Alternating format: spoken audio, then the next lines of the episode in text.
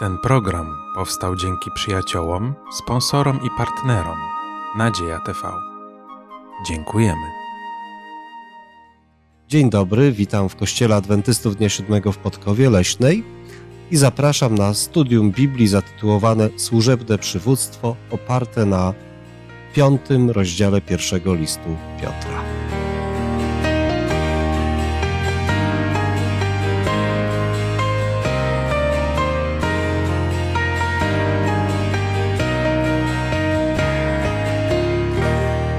Ja mam na imię Remigiusz. Dzisiaj ze mną są Magda, Marian i Taras. I tak jak wspomniałem wcześniej, będziemy dzisiaj na podstawie piątego rozdziału pierwszego listu Piotra rozmawiali o starszych zboru, o młodszych. Będziemy rozmawiali o służbie a, i przywództwie opartej na służbie, ale także o ciekawych obietnicach, które Bóg daje właśnie poprzez tekst listu Piotra. Zanim zaczniemy rozmawiać, zanim zaczniemy dyskutować, zanim zaczniemy czytać Biblię, pomodlimy się o Boże prowadzenie, o to, aby to studium było inspirowane przez właśnie naszego Boga. Łaskawy, dobry Boże, tak bardzo Ci dziękujemy za to, że możemy po raz kolejny studiować Twoje słowo. Prosimy, Panie, abyś obdarzył nas w szczególny sposób Twoją mądrością, abyśmy mogli zrozumieć ten temat, który będzie dzisiaj przez nas poruszany abyśmy mogli przekazać to we właściwy sposób. Dziękujemy za Tobie, że jesteś dobrym Bogiem. W imieniu Jezusa Chrystusa. Amen. Ja pozwolę sobie przedstawić jeszcze raz uczestników, ale nieco inaczej. Magda była starszym zboru. Zastępcą. Zastępcą, ale to określenie starsze, o którym za chwilkę będziemy czytali, na pewno do ciebie ze względu na funkcję pasuje. Marian jest obecnie starszym zboru, a także też pełni te funkcje. Teraz nie miałeś jeszcze tej przyjemności pełnić funkcji starszego zboru, ale dzisiaj będziemy także mówili o młodszych, także tu chyba będzie to twoja rola. E, ja pełnię służbę pastorską, ale także miałem w swoim życiu wielki przywilej być starszym w kilku zborach i no, pełnić także tę służbę, bo o tej służbie także właśnie dzisiaj będziemy mówili. Powiedzcie mi, no myślę, że to jest przede wszystkim chyba pytanie do Tarasa, ale myślę, że pozostali też pomogą. Jakie cechy powinna mieć osoba, którą można nazwać dobrym duchowym liderem? No przede wszystkim myślę, że ten przywódca, on powinien być oddany całkowicie tej wizji, mieć taką wizję, cel w tym, co robi, co planuje, co zamierza wypełnić i to chyba sedno tego. Mhm, czyli dobry duchowy lider to ten, który wie, w którym kierunku tak. zmierza, tak? tak?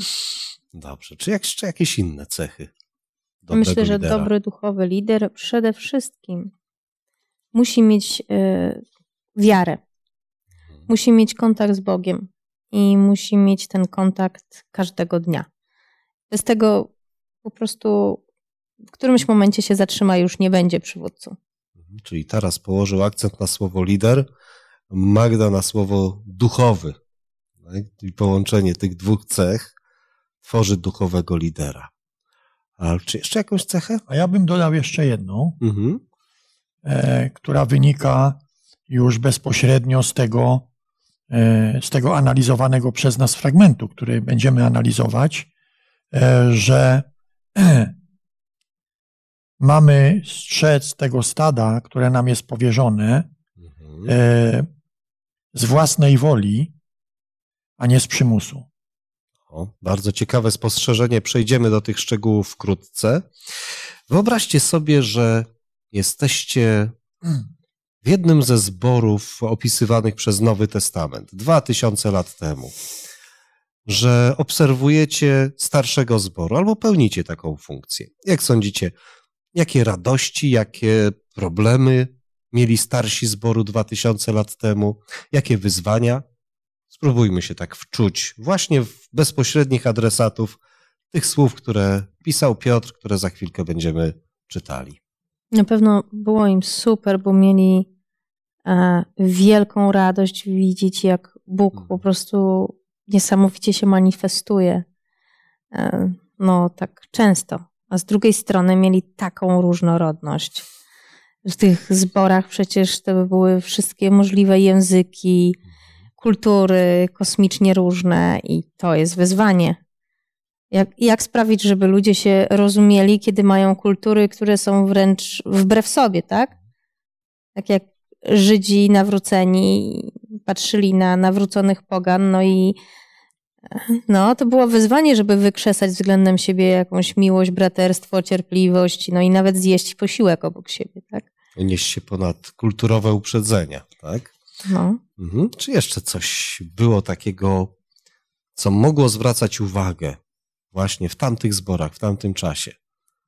Ja myślę, że musimy pamiętać o tym, że e, wtedy te zbory e, żyły wśród prześladowań.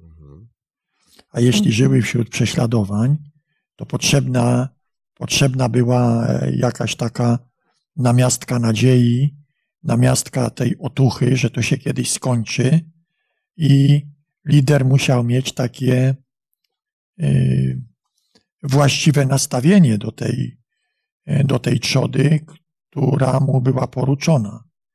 Dlatego y, Piotr tutaj mówi, żeby zostawić próżne ambicje, zostawić ten brudny zysk i żeby paść trzodę z własnej nieprzymuszonej woli, bo nawet jest w Polsce takie przysłowie, że e, z niewolnika nigdy nie będzie pracownika.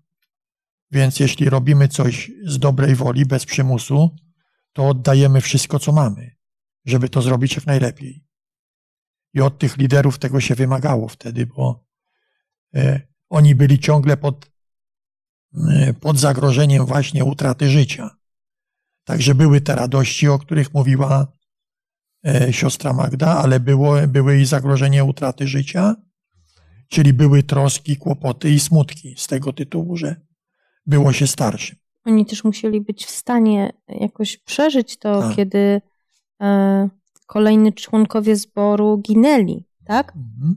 Trafiali do więzienia, musieli e, osobiście się z tym pogodzić, co nie jest łatwe, bo zawsze mieli nadzieję, że Bóg zainterweniuje, tak? A potem się dowiadywali, że ktoś zginął. I w tym wszystkim ich wiara y, musiała pozostać silna. Mhm. Nie wiem, jakbym ja na ich miejscu się czuła, gdybym traciła najlepszych przyjaciół. Myślę, że dobrym przykładem tego, co się działo w tamtych czasach pierwszego wieku w zborach, y, są różne listy Pawła, apostoła Piotra, Zarówno czytamy o tych listach do zboru mniejszej Azji i tak naprawdę pokazują nam, e, jaki problem mieli, że był problem duchowy, różne kłótnie i też dla takich starszych zborów nie było to łatwe. Tak sumując, to co powiedzieliście o starszych zborów sprzed dwóch tysięcy lat, to z jednej strony to były wielkie radości, bo te zbory codziennie rosły, codziennie czy ktoś pojawiał się nowy, z drugiej strony, no właśnie takie problemy wewnętrzne, czasem egzystencjalne, kiedy to na, na zborach leżała, leżał ciężar opieki nad wdowami, nad osobami ubogimi, ale także te niebezpieczeństwa, bo oprócz tego, że starsi zbory obserwowali e, prześladowania ich e, najbliższych, ich przyjaciół, to wtedy, kiedy przychodziły prześladowania, żołnierze rzymscy w pierwszej kolejności przychodzili do domów starszych zboru. Mhm. Niejednokrotnie stawiali ultimatum. Albo wydajesz księgi, imiona twoich y, przyjaciół, chrześcijan, albo giniesz. Myślę, że podobne problemy mm, można spotkać i dzisiaj w służbie starszych zboru. Oczywiście nie żyjemy w e, miejscu, w którym grozi nam śmierć za wyznawanie naszej wiary, to jest nam oszczędzone, ale wiele z tych problemów jest tożsamych i dzisiaj. Chciałbym, abyśmy odnieśli się teraz do słów, które napisał apostoł Piotr, słów rady właśnie do starszych. Przeczytajmy pierwsze cztery wiersze piątego rozdziału pierwszego listu Piotra. Starszych więc wśród was napominam, jako również starszy i świadek cierpień Chrystusowych oraz współuczestnik chwały, która ma się objawić paście trzodę Bożą, która jest między wami. Nie z przymusu, lecz ochotnie, po Bożemu, nie dla brzydkiego zysku, lecz z oddaniem. nie jako panujący nad tymi, którzy są wam poruczeni, lecz jako wzór dla trzody. A gdy się objawi arcypasterz, otrzymacie niezwiędłą koronę chwały. Dziękuję bardzo. Powiem Wam szczerze, że e, zawsze, gdy wracam tych, do tych słów, budzi tutaj, budzą te słowa, ta wypowiedź wiele moich pytań, ale na szczęście dzisiaj to ja zadaję pytania i Was poproszę o pomoc. E, pojawia nam się motyw, e, często pojawiający się w Piśmie Świętym, porównania starszych do pasterzy. Na wzór Pana Jezusa mamy słynny Psalm 23, mamy mowę Pana Jezusa w dziesiątym rozdziale Ewangelii Jana na temat y, właśnie, gdzie Pan Jezus mówi o sobie jako o pasterzu.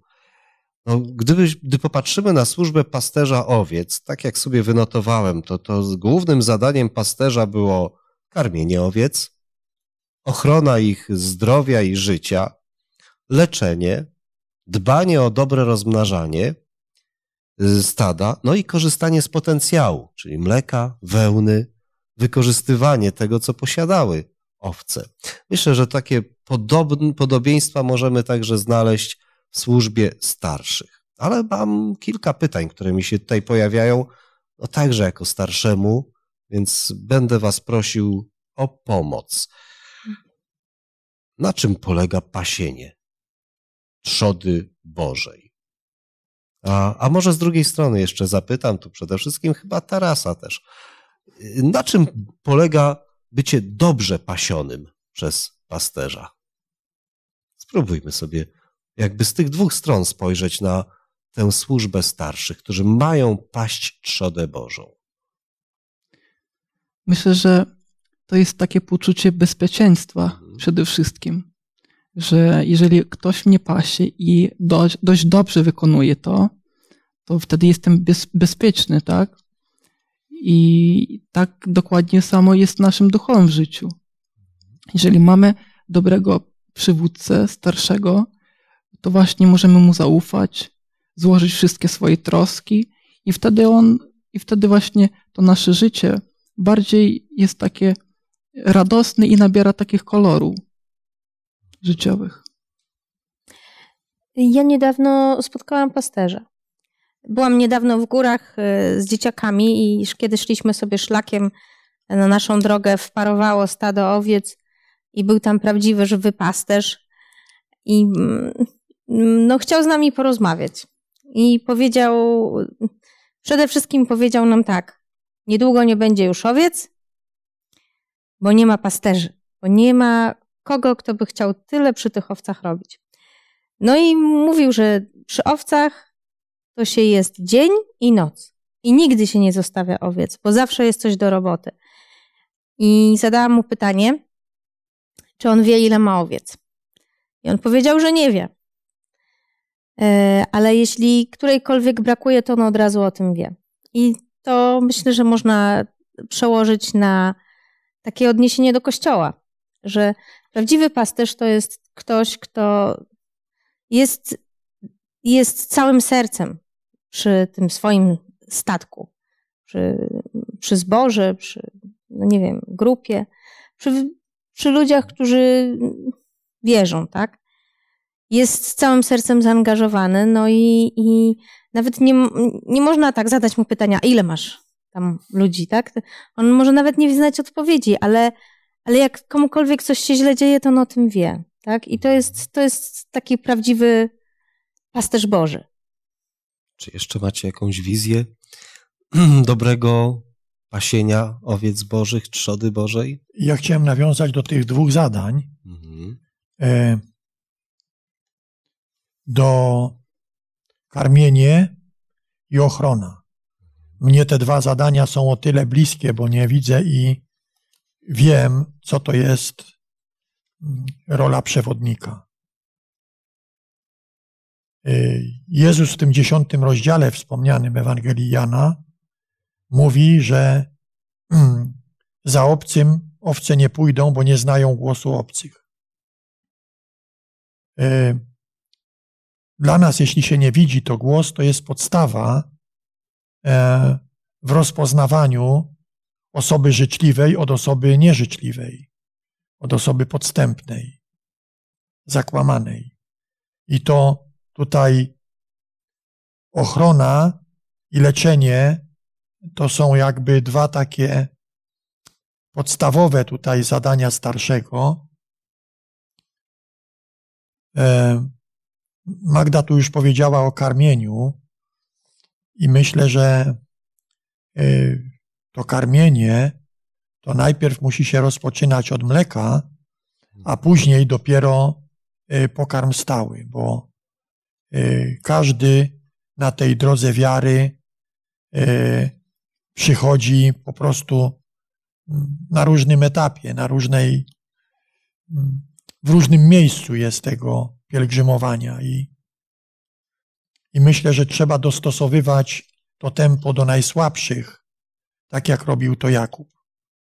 Dziękuję. Czyli dobry pasterz umie rozpoznać potrzeby owiec, a i jeszcze idąc tą analogią, umie także dostosować leczenie do mhm. danej choroby. Myślę, że oczywiście też to wszystko się opiera także na akceptacji mhm. tych ludzi, którzy tworzą trzodę Bożą, ich różnorodności, ich różnych problemów. Zresztą mm, patrząc dalej na te rady Piotra, no też Piotr mówi na temat motywacji. Mówi o tym, że starszy nie może być z przymusu, że ma paść tę trzodę Bożą ochotnie, nie dla brudnego zysku, ale z oddaniem.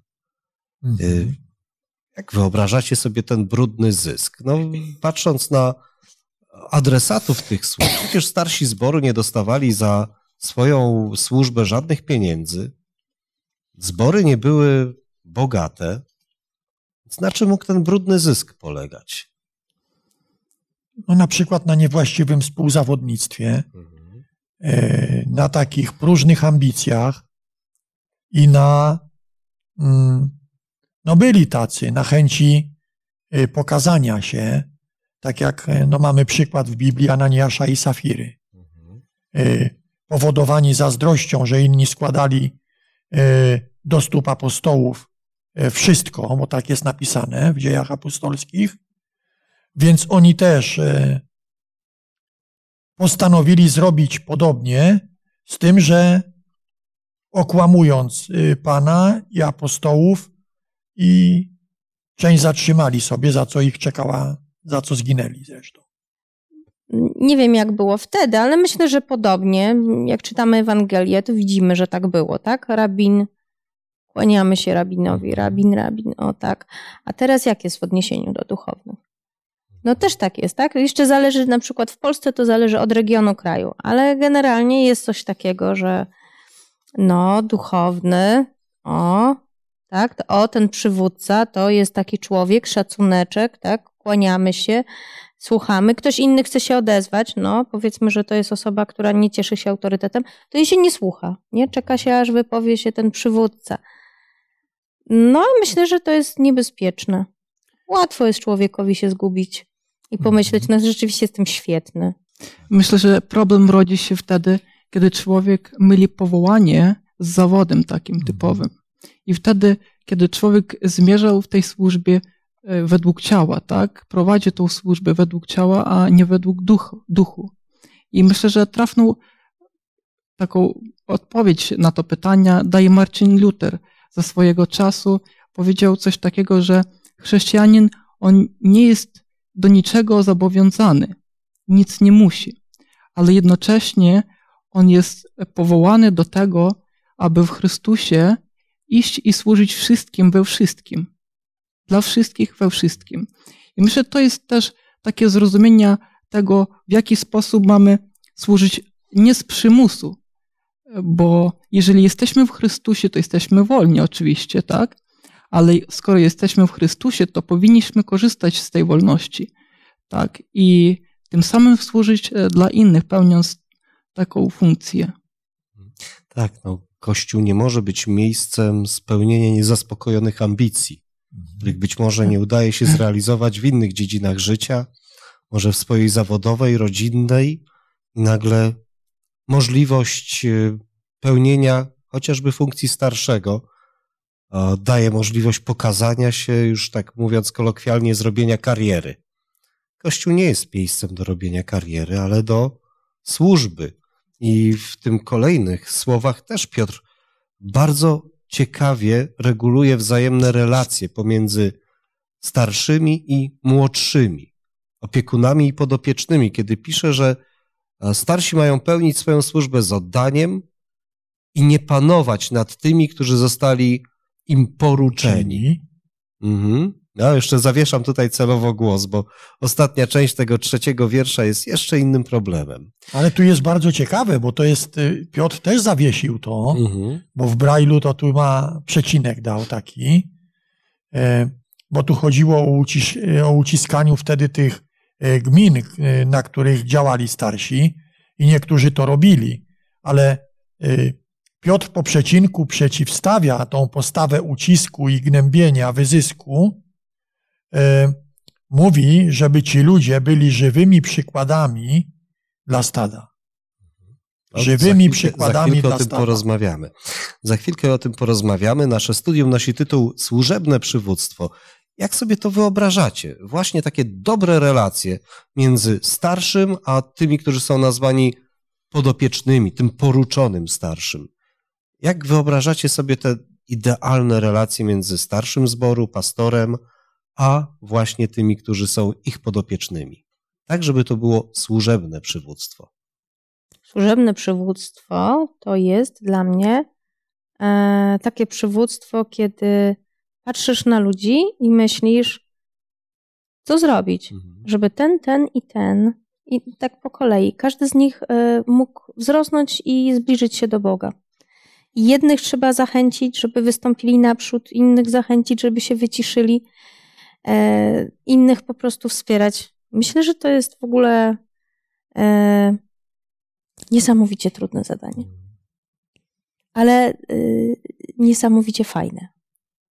Ta odpowiedź na to Twoje pytanie znajduje się w wersecie tutaj piątym i szóstym, gdzie Piotr mówi, żebyśmy wszyscy zaś wobec siebie przeoblekli się w szatę pokory w szatę pokory.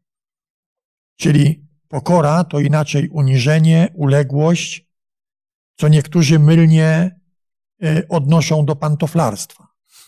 Ale Bóg, e, tu jest, Piotr mówi wprost i cytuje Stary Testament, że Bóg przeciwstawia się pysznym, a pokornym daje łaskę. I cytuję Księgę Przypowieści, trzeci rozdział.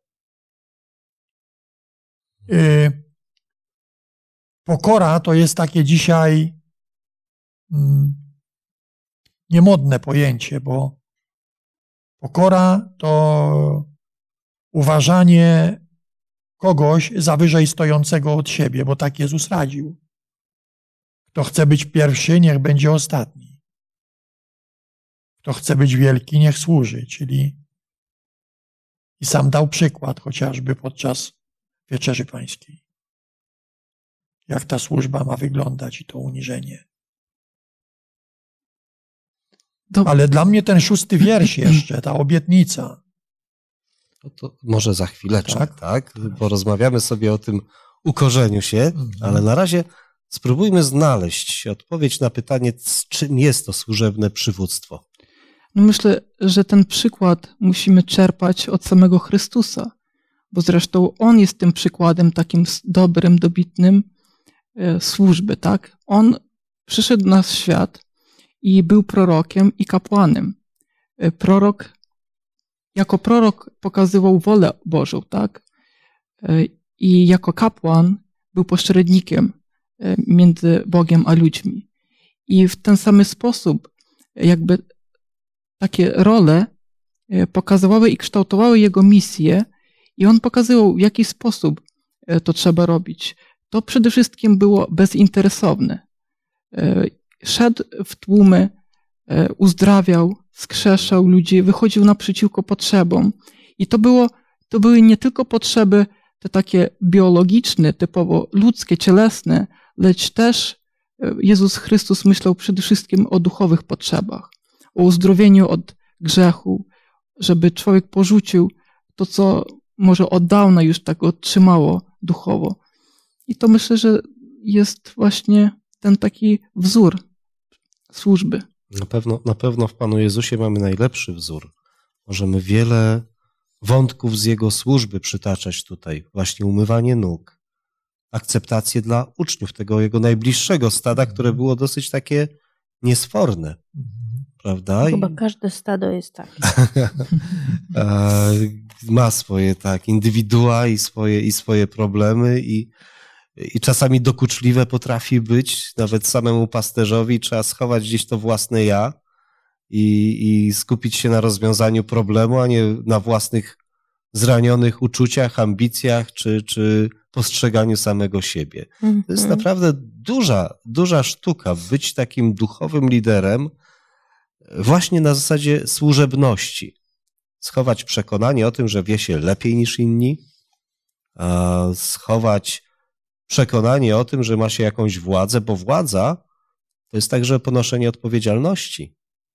Czasem trzeba podejmować trudne decyzje i to jest także rolą starszego zboru, żeby służąc podejmował czasem trudne decyzje dla dobra wspólnoty. Mhm. Nawet jeżeli te decyzje wpłyną negatywnie nawet na jego reputację w oczach części ludzi, części tej wspólnoty, którą, e, którą reprezentuje, którą przewodzi. No moglibyśmy się do innych jeszcze takich przykładów odwoływać, chociażby Mojżesza. Dla mnie mm, takim największym momentem służebnego przywództwa Mojżesza była chwila, kiedy modlił się do Boga o to, żeby Bóg uratował lud nawet kosztem jego samego. To jest chyba szczyt takiej służebności, który wypełnił się właśnie też w Panu Jezusie. Ale mamy tutaj y, te relacje także w dwie strony.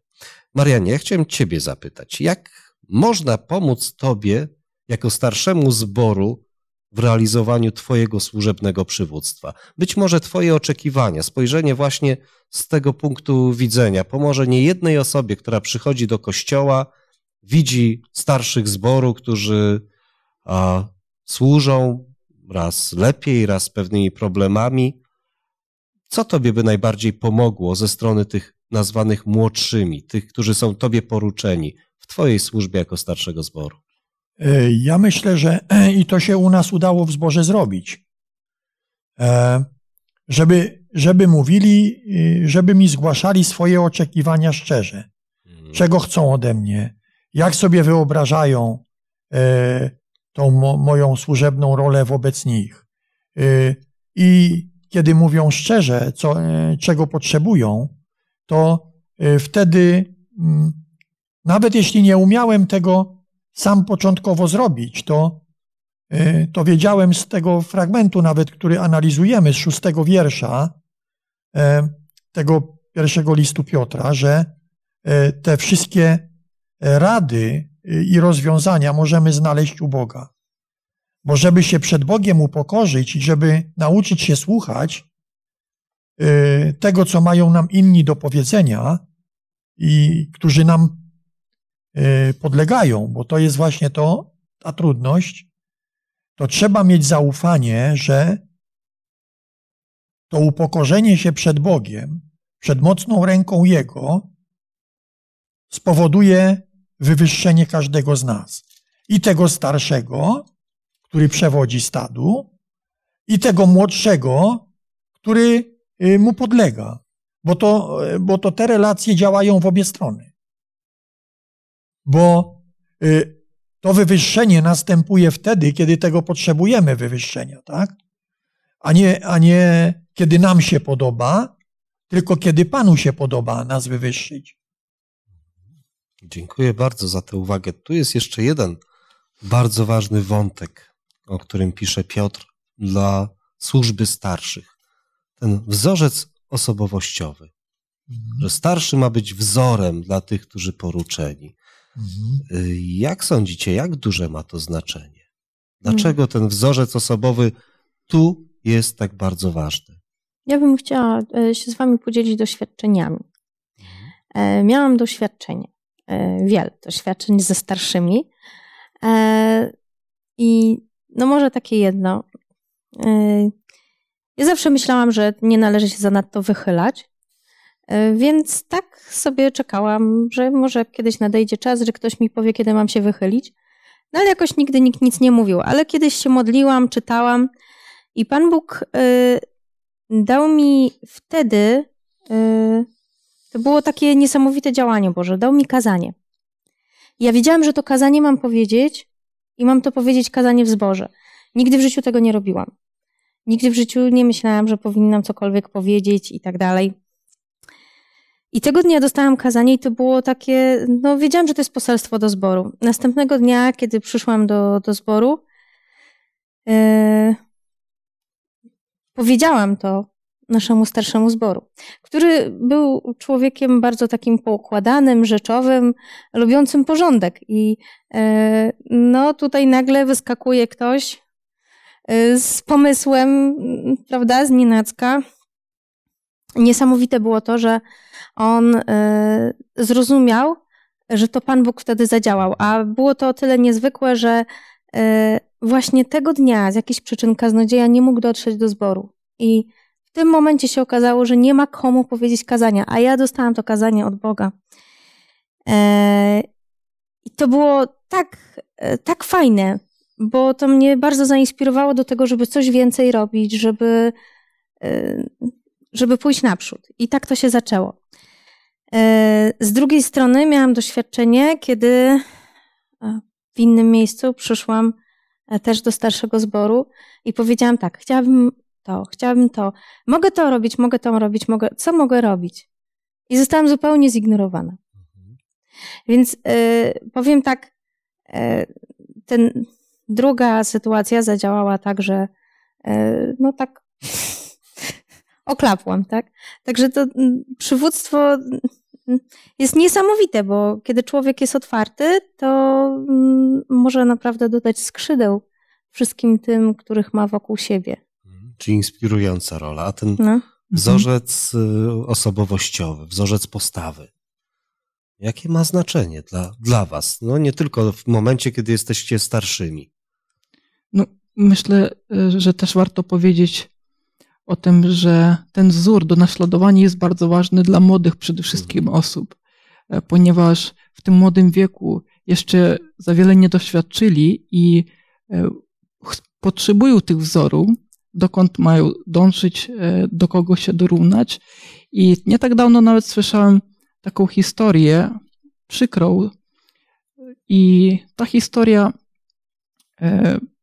po prostu potoczyła się w takim kierunku, że E, osoba, która była powołana wcześniej na stanowisko starszego, używa po prostu autorytetu w pewnej sytuacji wobec młodszego. I powiem szczerze, że sytuacja i atmosfera, która teraz jest e, w tej wspólnocie, nie jest najlepsza.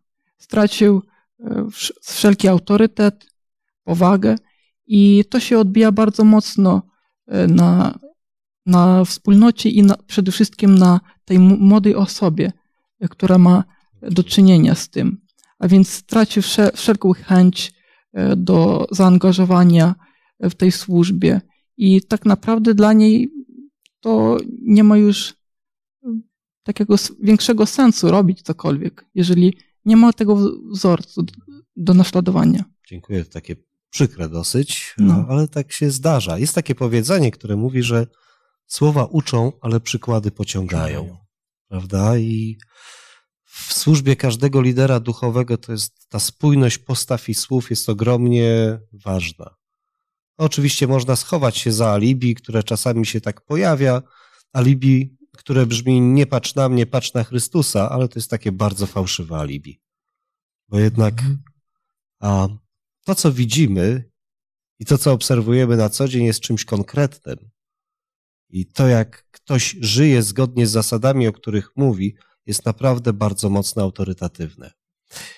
E, kończąc ten wątek, bo kończy się niemalże nasz czas też, dotyczący starszych, chciałbym przeczytać słowa z listu do Hebrajczyków, 13 rozdziału, 17 wiersza, taką radę e, dla podopiecznych.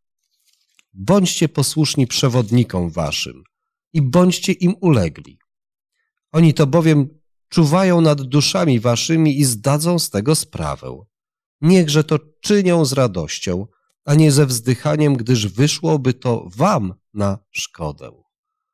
Ja mogę życzyć, zanim przejdziemy do dalszej części, wszystkim, którzy przychodzą do kościoła, aby widzieli uśmiechniętego starszego zboru.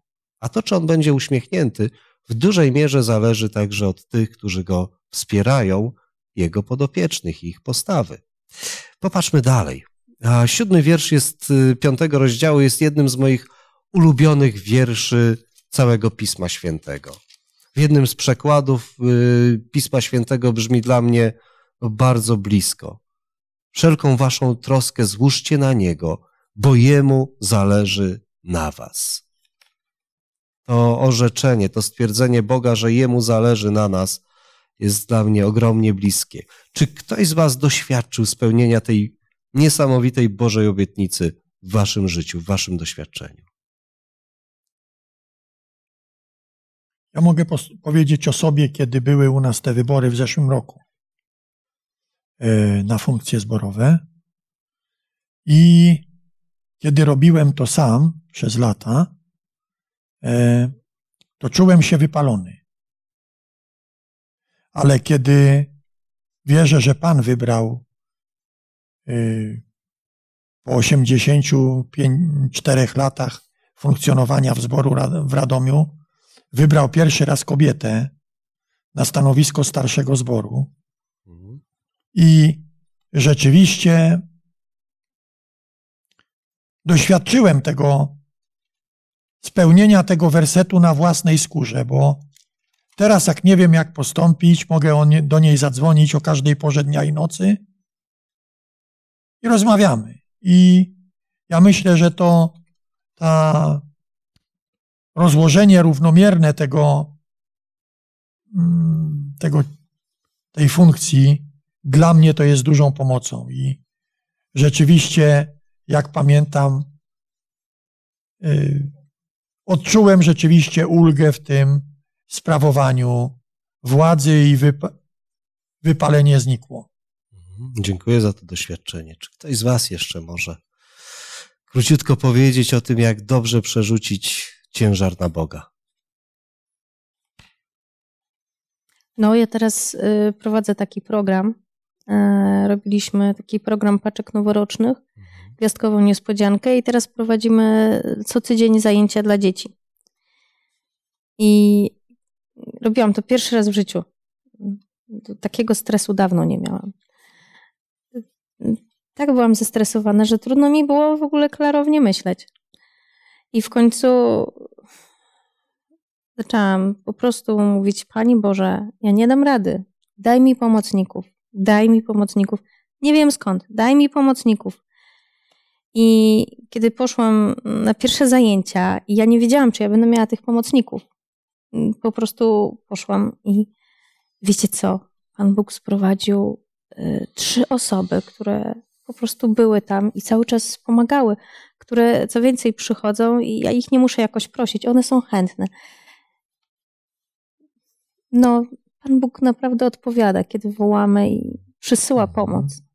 To, to jest jedyny sposób, żeby, żeby coś robić, to złożyć na Niego troskę, bo, bo inaczej nie damy rady. W sprawach duchowych my nie damy rady nic sami podźwignąć warto wypróbować tę obietnicę Bożą. Złożyć wszelkie nasze problemy na Niego, bo Jemu na nas zależy. W tym rozdziale pojawia się jeszcze wątek lwa ryczącego i polującego na nas, tego ostrzeżenia przed tym lwem, czyli diabłem, który próbuje nas a, przestraszyć, odseparować od Boga i pochłonąć, ale Jestem pewien, że kiedy będziemy blisko naszego arcypasterza, bo tak pięknie Piotr nazwał Pana Jezusa, lew będzie się bał do nas podejść. Podczas dzisiejszego studium przypomnieliśmy sobie cechy duchowego lidera. Rozmawialiśmy właśnie o tych wzajemnych relacjach pomiędzy starszymi a podopiecznymi, o tym, co mogą dać dobrzy duchowi liderzy podopiecznych, ale także jak podopieczni mogą wspierać swoich duchowych liderów. Mówiliśmy o pokorze, mówiliśmy o tym składaniu naszych trosk i problemów na Boga, co można jak najbardziej wypróbować. Piąty rozdział pierwszego listu Piotra mówi także o nagrodach dla tych, którzy dobrze funkcjonują właśnie w tym stadzie Bożym. Mam nadzieję, że te słowa i to nasze dzisiejsze studium będzie takim dobrym wsparciem właśnie we wzajemnych relacjach ze starszymi, z podopiecznymi, ale przede wszystkim z samym Bogiem. Chciałbym także zaprosić na studium za tydzień, gdzie będziemy mówić o najważniejszym temacie listów Piotra. Będziemy mówić o Jezusie opisanym przez Piotra. Będzie to naprawdę bardzo ciekawe studium. A teraz zakończymy nasze dzisiejsze spotkanie modlitwą. Drogi Panie, dziękujemy Ci bardzo za y, to studium dzisiejsze o służebnym przywództwie. Daj nam, drogi Panie, zrozumieć, że przywództwo to jest służba i że odpowiadamy za to stado, które nam jest poruczone przez Ciebie. Chcemy Cię, Panie, prosić, abyśmy ostali się przy polowaniu przez smoka, abyś nam przymnożył wiary, bo tylko dzięki temu możemy się nie dać upolować przez smoka. Dziękujemy Ci, Panie, że tyle nam objawiłeś dzisiaj podczas lekcji i prosimy Cię, abyś opiekował się każdy, każdym z nas, bo Ty wiesz, Panie, czego każdemu z nas potrzeba, aby żyć dla Twojej chwały i Tobie się podobać. Przez Chrystusa Pana naszego. Amen. Amen.